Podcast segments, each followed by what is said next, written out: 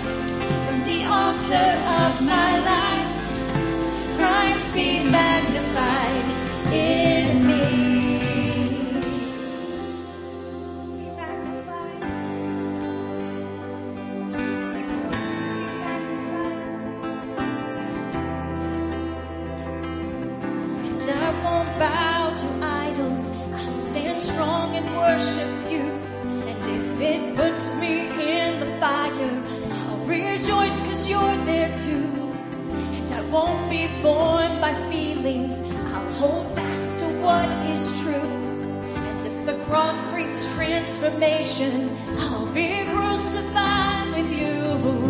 Cause death is just a doorway into resurrection life. And if I join you in your suffering,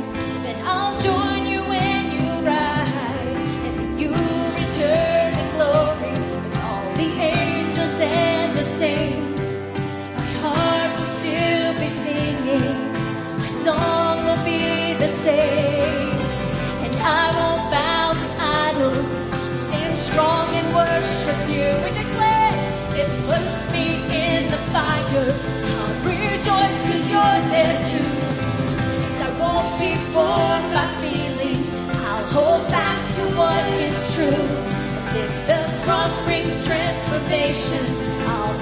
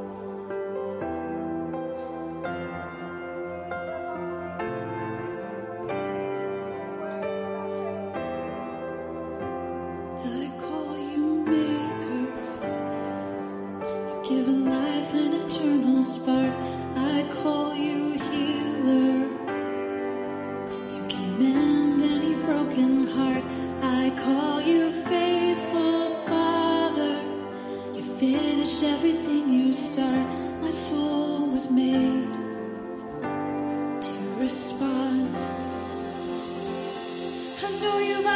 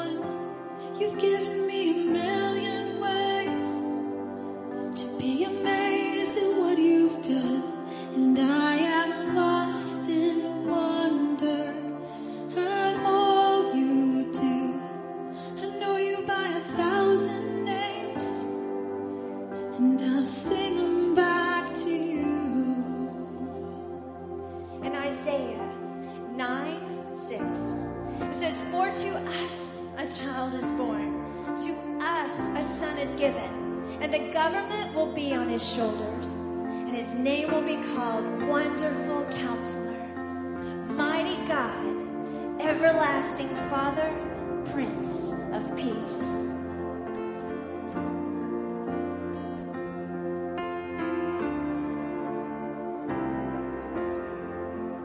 Night of wonder, still and silent, heaven's brilliance from above, light of glory, pierce the darkness, mercy pierce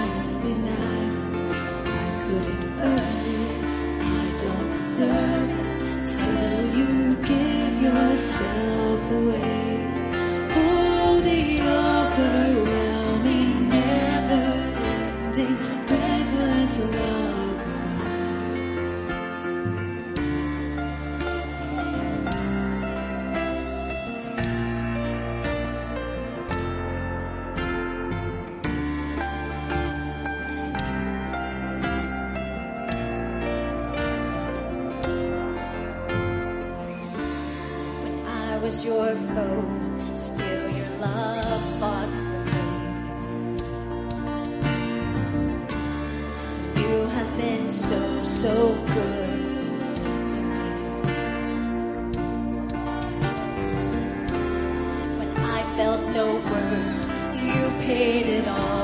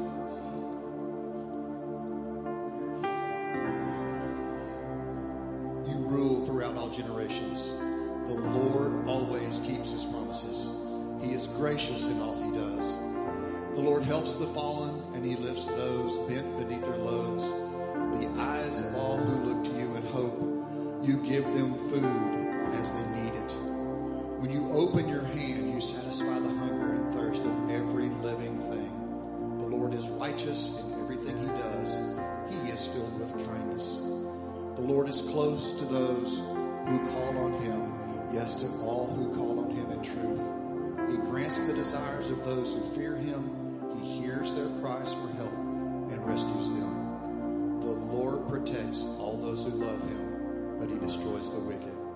I will praise the Lord, and may everyone on earth bless his holy name forever and ever. Father God, this morning, we thank you that you really do love us. And everything you do is because you love us. You do everything out of love, and we love you in that. In Jesus' name we pray. You may be seated. Thank you. Well, good morning. We're going to do something we haven't done in a while. Marlena, will you come on, bring Anthony and family? Yeah? Yeah. Okay. Anthony, can I hold you? Huh? Yeah? No? Okay. We do it. Y'all turn around this way. This is Marlena, and tell me, Di Giovanni. D. Giovanni. I married him, and you can imagine what I did with that name when I got through. but Marlena, this is home for her. They live in Connecticut. And I have, we have blessed all of their boys, and just, and Marlena called and they asked if we could dedicate Anthony, their newest born, to the Lord. So would y'all stretch out your hands toward Anthony?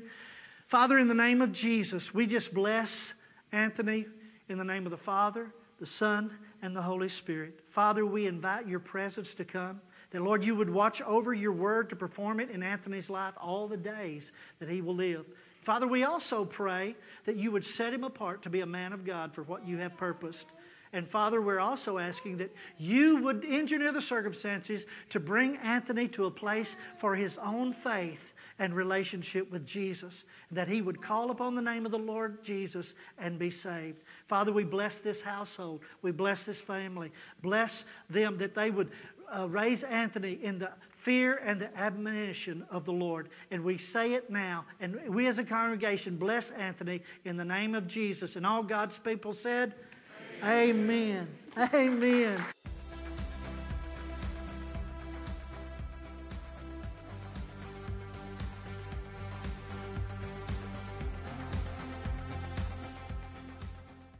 Good morning, church family. If this is your first time visiting with us in person or online, welcome. We are so glad that you decided to worship with us today. Here at New Covenant Church, we invite all people in the communities where we live to know, hear, and respond to Jesus Christ. You can learn more about NCC, become part of our church family, or join our volunteer team by going through our Connect classes online or by attending one of the upcoming in-person classes. If you would like to bless what God is doing through the ministries at NCC with your tithes and offerings, you can use the offering boxes or give online at newcovenantlampasas.com. Now, if you have any questions about what's going on at NCC or want more information on how to get connected, please stop by the hub desk after the service. Again, we are so glad that you are here with us this morning. Now let's open and prepare our hearts for the word.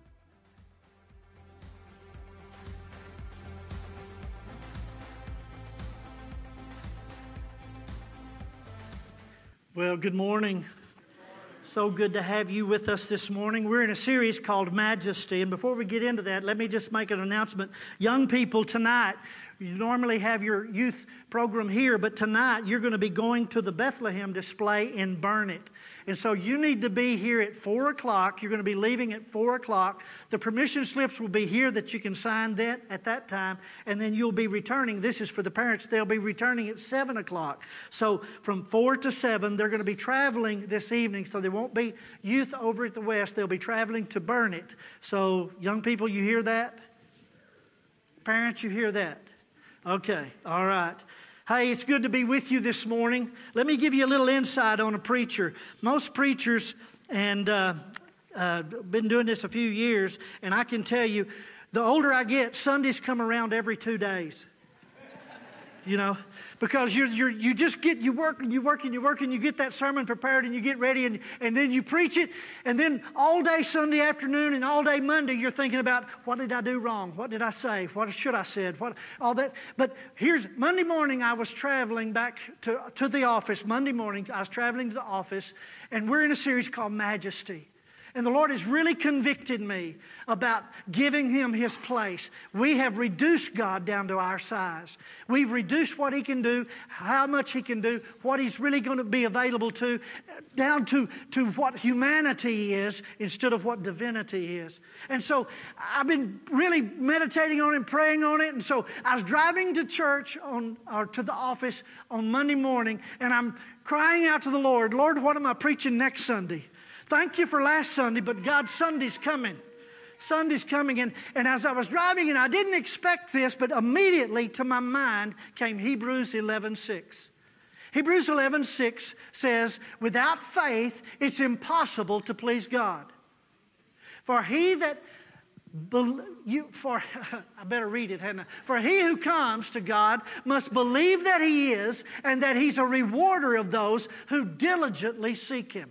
And the part that stood out to me was must believe that he is. Now, that word literally means to exist, but it means more than just that. It's, it's kind of the, and I'll talk about that in a moment, but what God pointed out to me, we've got to believe not only that God exists, but that he exists as he is, for who he is, and for what He's promised and how He's revealed Himself to be. If we want to please God, we must believe God is who He says He is. That's where we're coming to this with majesty. I'm afraid that so many, including myself, that we've reduced God down to the familiar. God, we need to understand God's not just who we think. He is so much more than you've been taught.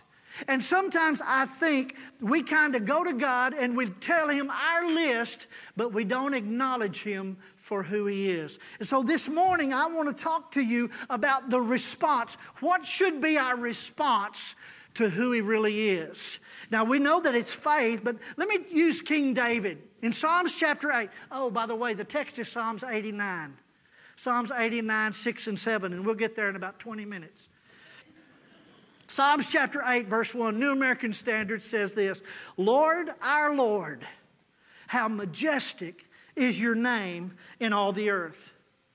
You have displayed your splendor above the heavens. You can't help but see God when you drive and the trees are changing and everything's going, the seasons that Pastor Chris had just finished preaching about. You can't help but know there is a creator and there's a king, and his name is Lord Jesus.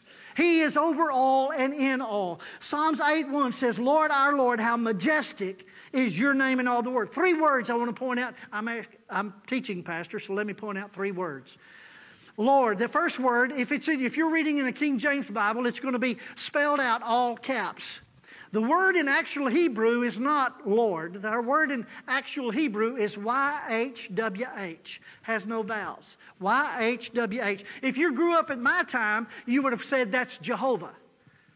But the, the reason it's YHWH, and we've, we've transliterated it to be Jehovah or Yahweh, but the reality is we don't know how to pronounce it the Jew, the Hebrews, the one that called out, that first became followers of God, that people, from Abraham on, literally from Moses, that people, his name was so holy that they would not speak it. They still don't.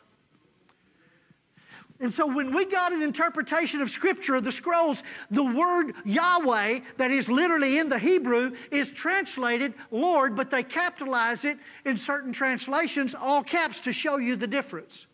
And so what David was saying was Yahweh. And the word is the name that God gave Moses when he said, Who do I tell men that has sent me?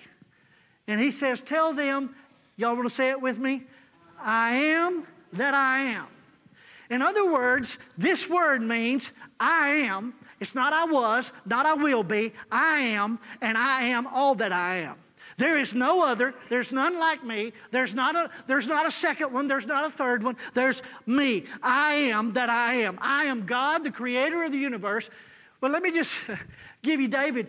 David just kind of gets a revelation of this.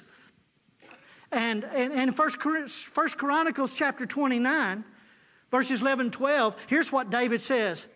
Yours, O Lord, and that's that all cap word, is the greatness and the power and the glory and the victory and the majesty. Indeed, everything that is in the heavens and the earth, yours is the dominion, O Lord. Capital Lord and you exalt yourself as head over all. Both riches and honor come from you, and you rule over all. And in your hand is power and might. It lies in your hand to make great and to strengthen everyone. David got a picture of the majesty of God. He had a revelation from a shepherd boy to a, a king, and when he said this, he's about to, to get to finish his reign, Solomon's about to build the temple. And David just gives a declaration of the majesty of God. Lord, capital L O R D. And then there's this other word, Lord. The Hebrew is Adonai, which is a title recognizing his authority and sovereignty, God's rule and dominion over all. And then he says, How majestic. He's saying it's mightier, it's higher than everything else in all of creation. And by combining these terms, David is so overwhelmed with the majestic reality of God as He is. If we want to please God, we're going to have to believe that He is as He is. Well, what should our response be to a God? Of this majesty. Psalms 89, verse 6 and 7 says, For who in the heavens can be compared to the Lord? Who among the sons of the mighty can be likened to the Lord? God is greatly to be feared, mark that word, greatly to be feared in the assembly of his saints, and to be held in reverence, mark that word, by all those around him. Two words, feared and reverence. The proper response of a human being to the reality and majesty of our Creator is to be reverential fear. Reverential fear. There's throughout the Bible, there's, oh, I believe it's over 70 places uh, where it's talking about the fear of the Lord. Multiple times in Scripture, as you read the Old Testament, you'll find out when God shows up, when God shows up, people fall on their faces. They fall on their faces. Some fall in worship and reverence, in adoration, in submission. Some fall dead. Okay? Now, I'm not talking about worship, I'm talking about the majesty of God. What, is, what does it call for? It calls for you to fall before Him and acknowledge Him for who He is. But here's the thing if you don't acknowledge him for who he is, there's a threat with that. Nadab and Abihu, uh, sons of Aaron, brought strange fire before the presence of the Lord. And, and they fell dead. And you know what God said? Don't mourn them. You can't mourn them. Well, that's Old Testament preacher. New Testament, Ananias and Sapphira. Acts chapter 5. They come in, they lie about, they lie to the Holy Spirit, and they fall dead. I got an idea that God's not trifling with this thing called majesty and holy and and why is that? And Moses gets a word. This is Leviticus 10 3. Moses says to Aaron, This is what the Lord spoke, saying, By those who come near me, I must be regarded as holy, and before all the people, I must be glorified. I think we have gotten so flippant with the reality of the privilege, the gracious privilege of being able to just go to God in prayer. I think we become flippant with who we're really. It says we have the, you know, Hebrews tells us that that this was such a strange thing that now we have boldness to enter into the throne of God by the grace of God, by the blood of Jesus Christ. You know, the only thing that protects us when we go to pray and uh, opens the door for us when we go to pray is the blood of Jesus Christ. And I'm so afraid, and especially for our young people, because we in the church seem to have lost this reverential fear of who God really is. And what we've tended to do is make him a meme in our attitude, and the rest of it's all about me. Folks, listen to me. You are nothing compared to him. And if we don't understand this, if we lose the fear of the Lord, we lose the promises of God in so many ways. So let me just share with you about this. What is the fear of the Lord? When I hear the word fear of the Lord, I immediately default to English. My word fear is an unpleasant emotion caused by the belief that someone or something is dangerous, likely to cause pain or a threat. When we hear fear, we hear frightened or scared. When you're scared, you hide or you boogie. You run away. Now, that would be true if you don't know God as He is. You see, it'd be really true. We ought to boogie in the presence of God unless you know the God that you're in the presence of. You see, Psalms 130, verse 3, let me, it's going to be on the screen. There's a, there's a real thing about the fear, the right kind of fear of God. There is this kind of fear that you ought to realize what would happen if He wasn't good. Lord, if you kept a record of sins, oh Lord, who could survive? If God was just a record keeper of wrongs, then we should be terrified. And a lot of us sometimes get come across because of the way we're raised, because of the way we're taught, we come across thinking that uh, God's just this mean old thing upstairs and, and He's going to get us. And if you don't just abide by the rules and all these things, then God's going to get you. Verse 3 says, Lord, if you did just count sins, who could survive? But look at verse 4. But you offer forgiveness that we might learn to fear you. You offer forgiveness. Amplified says there's a forgiveness with you, just what man needs. That you may be reverentially feared and worshiped. God doesn't just keep records, He has just what we need it's forgiveness and freedom. The fear of the Lord is a matter of perspective and position perspective, what I believe about who God is, and then position who I am and what is my relation to Him. Uh, I, among many others, misunderstood the fear of the Lord much of my life, especially as a child. Uh, the fear of the Lord, when I heard that term, it didn't draw me near to God. It, it caused me to back away from God, uh, to keep my distance. Because one thing I figured out pretty good. How many of you made promises to God you didn't keep? Anybody ever fail? Anybody ever mess up? The reality is that what we tended to do is I tended to believe that, you know, God is absolutely holy, and, and if I really feared Him, then I better stay away because I'll, I'll, I'll taint Him or something.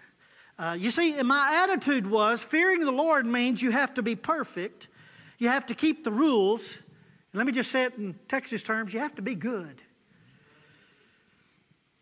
And, and we got that from teaching. We caught it from our upbringing or those things. And it's not that it's not right, it's just not complete. Deuteronomy 6, 1 and 2, Moses is telling them about this, this, what God had brought them to. And he says, Now this is the commandment. And these are the statutes and the judgments which the Lord your God has commanded to teach you, that you may observe them in the land which you are going which you are crossing over to possess, that you may fear the Lord your God, to keep all his statutes and his commandments which I command you, you and your son and your grandson, all the days of your life, and that your days that your days may be prolonged. In other words, you better keep what he says if you want to live long. You better do it all. And not only you, but your son and your grandson. In other words, it's just always there. Uh, I caught that as a young man. And it sounds like it's all about obeying commands and keeping rules. But if you just read down two other verses, look at verses 4 and 5. Deuteronomy 6. Hear, O Israel. Here's God imploring them. Hear, O Israel, the Lord our God, the Lord is one. Yahweh our God, Yahweh is one. You shall love the Lord your God with all your heart, with all your soul, and with all your strength. Well, wait a minute. Which is it? Am I supposed to keep the rules or am I supposed to love God? Yes. Yes. But listen to me. The rules was that you might prolong life long. The rules were, were for your best. The rules was from your creator who knows exactly what you need in order for you to be forgiven and to be freed and able to love him. You see, the rules is not God's wanting you to be a slave to Him. The rules are there so that you can be a righteous son to Him. And if you don't understand, if you don't get the right perspective of God, you're going to think He's a tyrant trying to, to get obedience instead of a father wanting to have many sons to bring to glory. What does God want from us? To love Him. God delivered Israel from Egypt because He loved him, loved them, not because He wanted slaves but because he wanted free people to know him and love him and represent him to a world that desperately needs to know him. Paul got that revelation in Romans. Paul got it. He said, Love fulfills all law. Love is the fulfillment of the law. If you love him, you will. The fear of the Lord combines respect with love. It's loving respect and respectful love. To fear someone is to respect them and love them at the same time. To respect them is to acknowledge their person and their place and their right and their dominion, their authority, their glory. And to love them is to love them is to value and want to please them. The very best example that, that I felt like the Lord gave me is, is something in my own life. Uh, I had the privilege of being raised in a godly home. Uh, it was a, uh, the, the picture is a relationship of a, a godly father with his son. I was blessed to be born in a family that had a godly father. I'm not perfect. I could tell you his faults, but good. An obvious reason for me to fear my father was that he was 6'4 and 250 pounds. He was a man's man. In fact, my nickname while I was growing up was Squirt because I was the least among the men in my family. And my father had a way of getting his will done in our house. It's called force. He could make it happen. But in reality, I didn't respect my father because he was big enough to enforce his will, his rule. I respected my father because he loved me. He wanted the best for me. He counted me his son. And he took the responsibility for me to be raised as unto the Lord. My father gave me his best. Yes, he disciplined me, but it was always for my good according to him. And it was. I can honestly say, though, I had a respectful love and I also had a loving respect. You see, what kept me out of trouble, a lot of trouble as I became a teenager growing up, was my father's love. I didn't want to do anything that would break his heart or cause him shame. Now, that's not to say that I didn't break his heart and make him ashamed of me at times, but that, that was my selfish stupidity. It wasn't ever a question of his love and desire for me. The older I got, when Connie and I began to have a family of our own, the more I had a respectful love for how I was raised and for what my father had done. And unless I wanted to be a father like him. I wanted to show them Jesus. You see, he had the force to get his will done. But what, he, what got his way up, across to me was me knowing he loved me, he was for me, and he had the best intentions to make me the man I'm supposed to be. If you understand to fear the Lord is to know that God is for you, He has done everything necessary for you to know Him. And He has so many promises available to you if you will just acknowledge Him and, res- and resist the stupidity of rebellion. Trust Him. And then there's a scripture I want you to see. It's, he, it's Psalms 147 11. The Lord takes pleasure in those who fear Him. I love the Lord takes pleasure. Do you know what pleases God? The fear of the Lord. For you to acknowledge Him for who He is, for what He's done, for what He's doing. Let, let Him know you know who He is. Let Him know you know what He can do. And all these things of this world are nothing compared to Him. And then you love Him, you trust Him. And the Bible says, the Lord takes pleasures in those who fear him, and those who hope have a confident expectation in his mercy. Isn't that a remarkable scripture?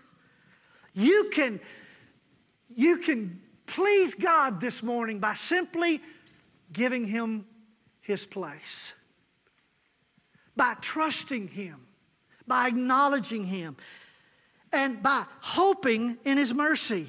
I can bring him pleasure. Without faith, it's impossible to please him. But he that comes to him, believing that he is, that he's a rewarder of those who diligently seek him, it's pleasing unto the Lord.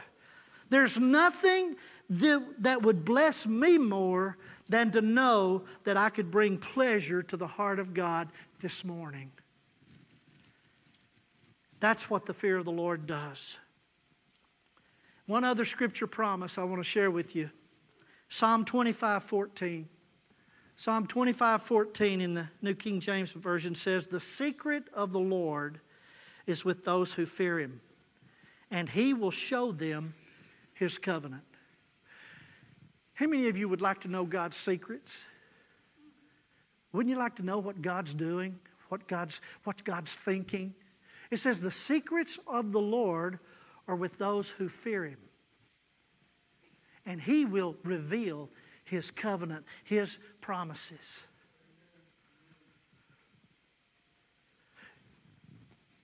The secret. Who do you tell your secrets to?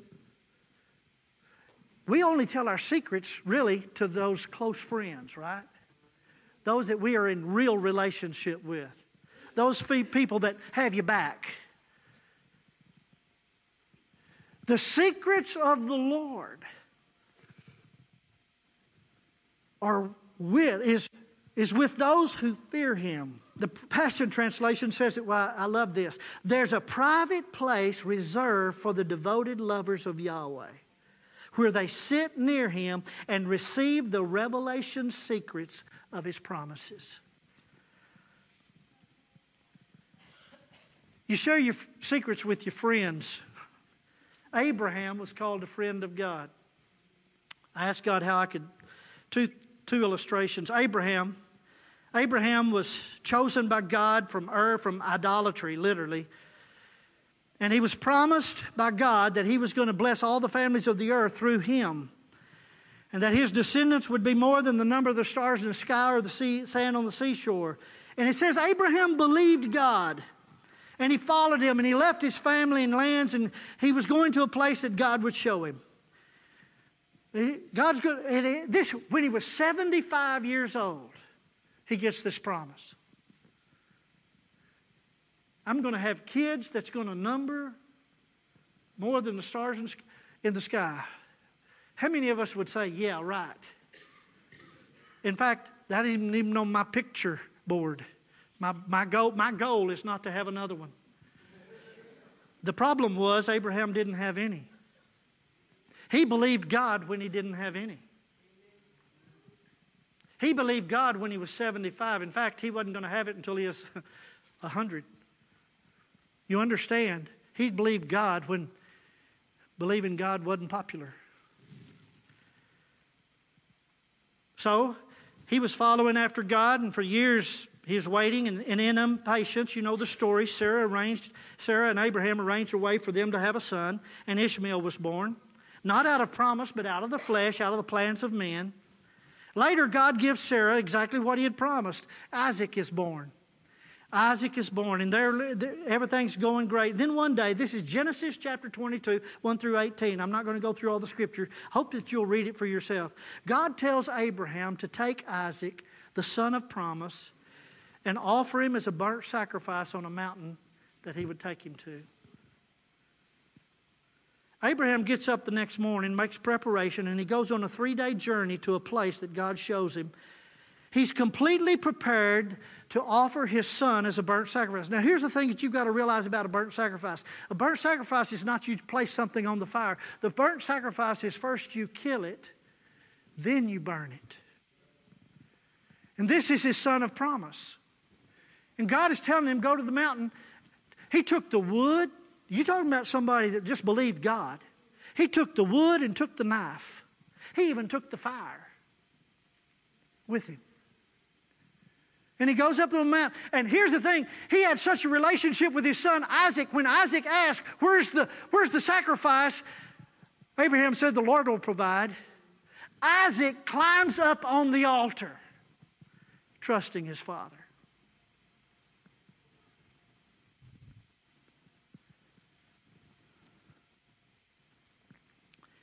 Abraham lifts his knife and is just about to take the life of his son. And an angel of the Lord calls out, Don't stretch out your hand against the lad. Don't do, do nothing to him. For now I know, listen to these words, for now I know that you fear the Lord. You fear God, since you've not withheld your son, your only son, from me. Folks, listen to me. God didn't want Abraham's son, God wanted Abraham's trust. God wanted Abraham to see that God was more important than anything. God wanted him to know that God, if he would trust him, he would take care of everything. How do we know when we fear the Lord? I'm going to use Abraham. Abraham, now I know because you obeyed me. Isaiah 66, 2, it's not on the script, it's not on the screen, says this this is, the, this is the Lord, this is the one to whom I will look. He who is humble and contrite in spirit and trembles at my word. The word trembles means reverences, reveres my word. Abraham showed he feared the Lord when he obeyed. But listen to me, it's not just simple obedience. Here's the problem we think we're obeying God. Let me show you a picture of Abraham's obedience, a picture of the fear of the Lord. Abraham obeyed immediately. If God had told me that tomorrow I want you to take your son and offer him as a burnt sacrifice, I would have not slept that night. And the next morning, I wouldn't have got up from not sleeping. I would have tried to postpone it. I would have tried to, because here's the thing I didn't fear God, I feared what I was about to do.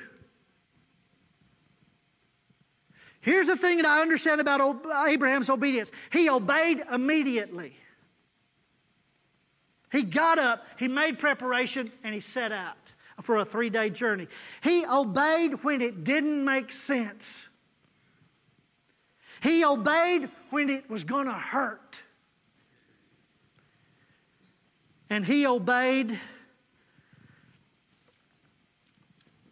when it was not going to be any benefit to him. What was he going to get out of it? How many of us postpone obedience? We're not going to obey if it hurts. We're not going to obey if we don't understand.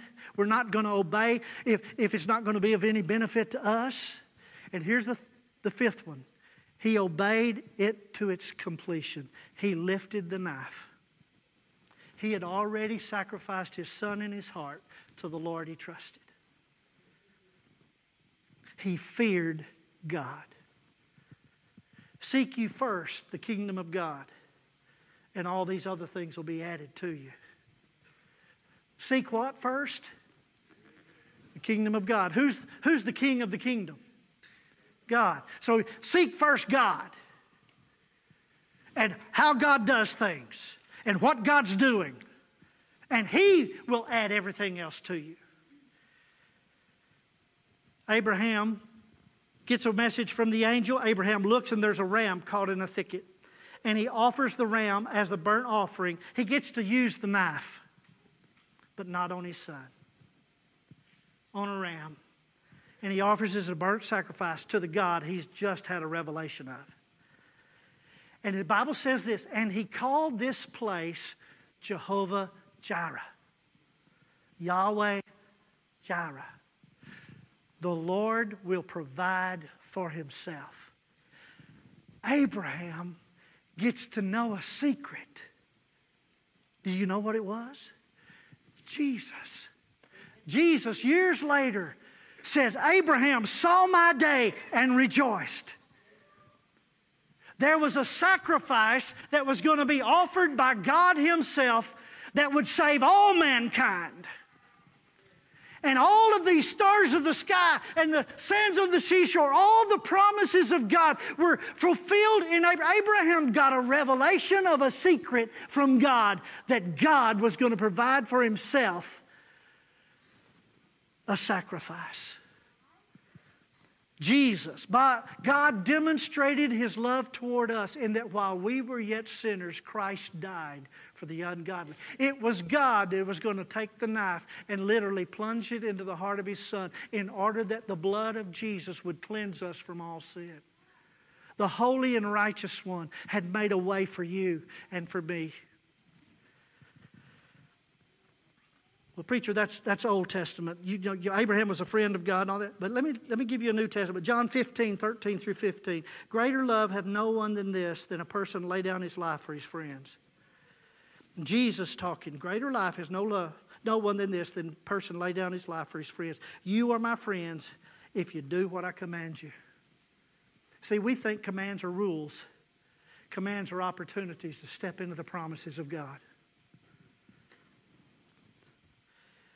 No longer do I call you slaves, for the slave does not know what his master is doing, but I have called you friends, because all things that I've heard from the Father I've made known to you. Do you fear the Lord?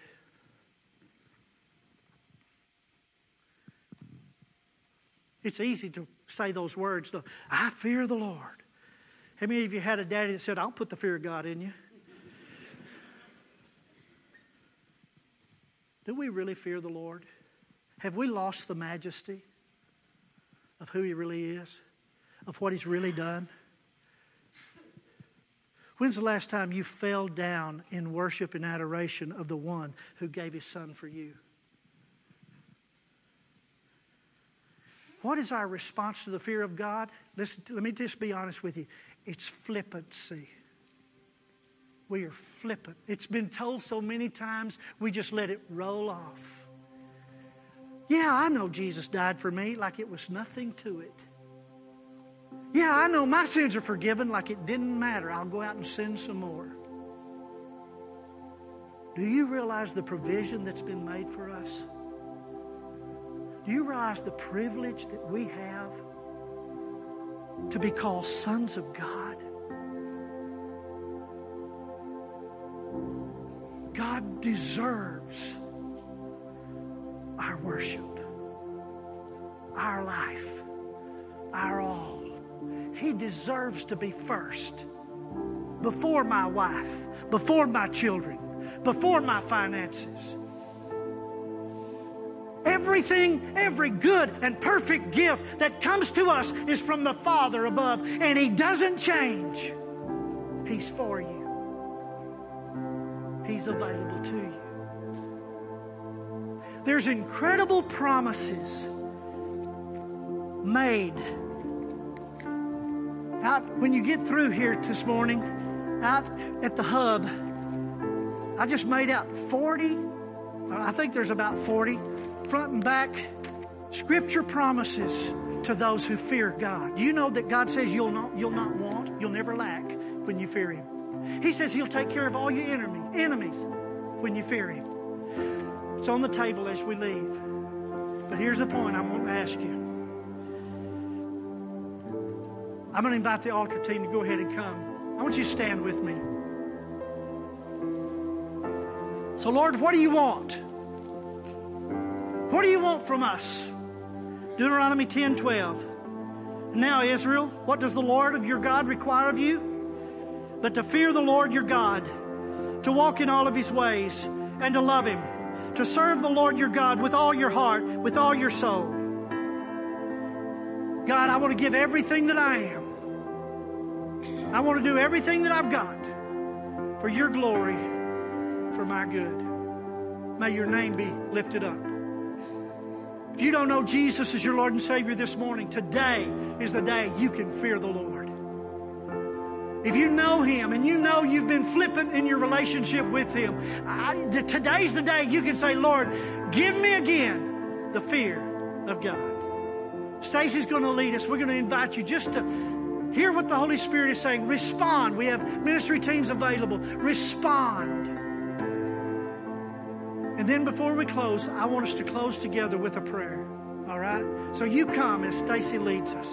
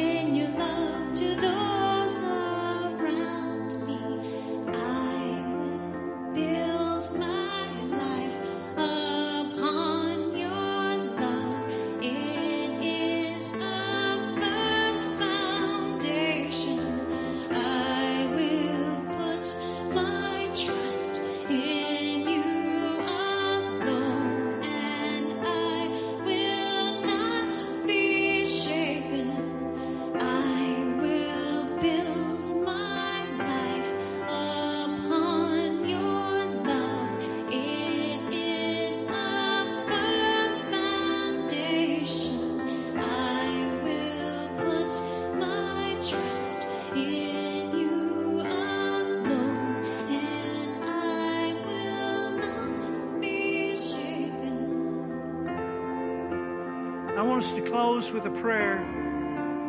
We're going to invite any, if you still need ministry, please avail yourself to them. But I want us to close in prayer together. I want to, I want us to pray a prayer that's in Jude, verse 25. Jude only has one chapter. Verse 25. Jude 25. It's going to be on the screen. And I want us to pray it. It's in the New Living Translation, but I want you to see what we're praying. It is our blessing to the Lord. All right, you ready? We're going to read it together. All glory to Him who alone is God, our Savior through Jesus Christ our Lord. All glory, majesty, power, and authority are His before all time and in the present and beyond all time. Amen. Amen. Let's live in the fear of the Lord. Don't forget to pick up these out at the hub. God bless you. Let the ministry team minister to you if you will, please. God bless you.